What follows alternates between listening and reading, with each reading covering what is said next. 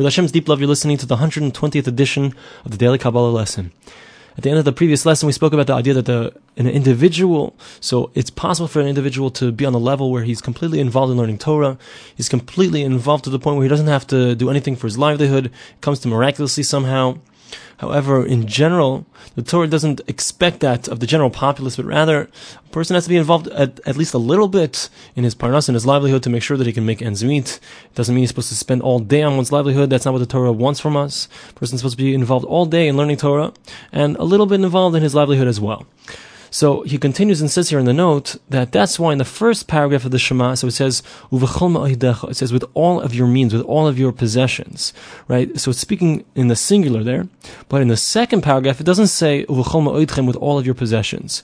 Because since the first paragraph is speaking to individuals, so there it's possible to say that you can have an individual who's on a level where he completely gives up everything, he gives up all of his parnasa, his desire to have a livelihood, it is taken care of, but he's giving it up in a certain sense in order to completely dedicate himself to God's work, to learning the Torah, to being involved in the commandments.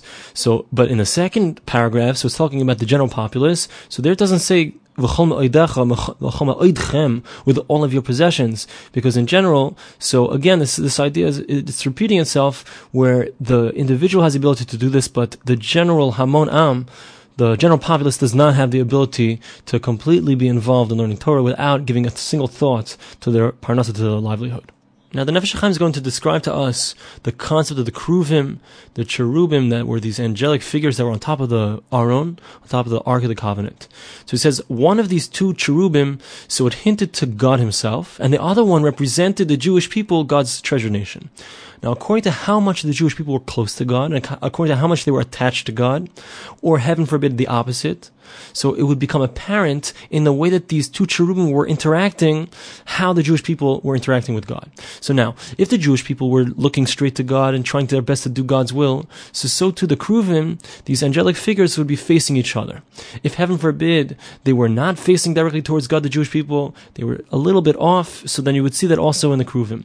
And if heaven forbid they turned completely away from God, so so too the Kruvim themselves, they would turn away from each other, heaven forbid. And this is something that we find that our sages say in Yuma on uh, Daf Nun Dalar Al, page 54a, that when the Jewish people would come to the Beis Hamikdash, to the temple on the festivals, so they would actually open up the Kodesh HaKadoshim, the Holy of Holies, so that the Jewish people could actually see the Ark of the Covenant, and they would be able to see the cherubim, and they would show them that the cherubim were embracing each other. And then the, they would say, look how much you are loved in front of God. And this represents this exact idea, because the cherubim, since they were engaged in this embrace, so that showed the fact that God was embracing the Jewish people as well, and the Jewish people were doing what they were supposed to be doing.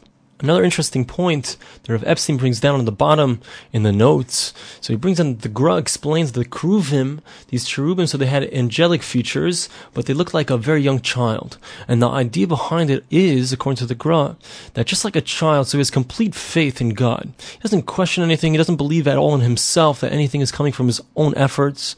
So when the Jewish people behaved like that, at like Tinokos, like a young child who completely trusts in God, so then God would also respond in kind by showing that faith, by showing that he was indeed faithful to them and taking care of the Jewish people. But as soon as the children of Israel, the Jewish people, so they became more uh, adult-like, and that they didn't have that full sense of faith in God, so then they wouldn't have the same level of connection to God, and God would not as much be involved in in Hashgacha Pratis, in divinely orchestrating events for the Jewish people. So it's a it's a beautiful lesson for us that according to how much we trust God, how much we involve involve God in our lives and we see His hand in our lives, that's how much He continues to guide us and how much He continues to help us. So now the Nefesh HaChaim quotes three different places where the Zohar brings this idea. Each one of them has their own little differences, so we'll quote them, each of them as they're brought down. So the first one it says like this, when is there mercy in the world? When the Keruvim are facing each other, so then it shows that all of the different levels of the, of, of reality are being rectified. So that since the Jewish people are doing their rectification towards God, they're doing what they're supposed to be doing, so so to everything in the entire, all the different levels of reality are rectified. That's the first quote. The second quote is, it says, Shevis Achim, that there's a concept of brothers sitting together, that when the Keruvim, when these Cheruvim were facing each other, so then it says, Matov Manoim, how beautiful, how wonderful it is. And if, heaven forbid, the male counterpart of the Keruvim would turn away from the, from the female one, woe unto the world, because as we said, it denotes the fact that God, heaven forbid, has turned away from the Jewish people. The third quote that we have is that whenever the Jewish people are meritorious, so the Keruvim, these cherubim, they would be attached to each other face to face. And if they would sin, heaven forbid, so then they would turn away from each other. And therefore, that's why at the time when the Jewish people were meritorious, they would be face to face. So based on this concept, the Jewish people could tell if they were doing what they were supposed to be doing or not. So we have the the pasuk, the Zohar brings, Ivdu es Hashem B'simcha, serve God with joy. What's this referring to? It's referring to the joy of the keruvim, of these cherubs. That when God would bring down His divine presence upon them, so there'd be tremendous amount of simcha, of joy in the world. And the world would return to a state of mercy.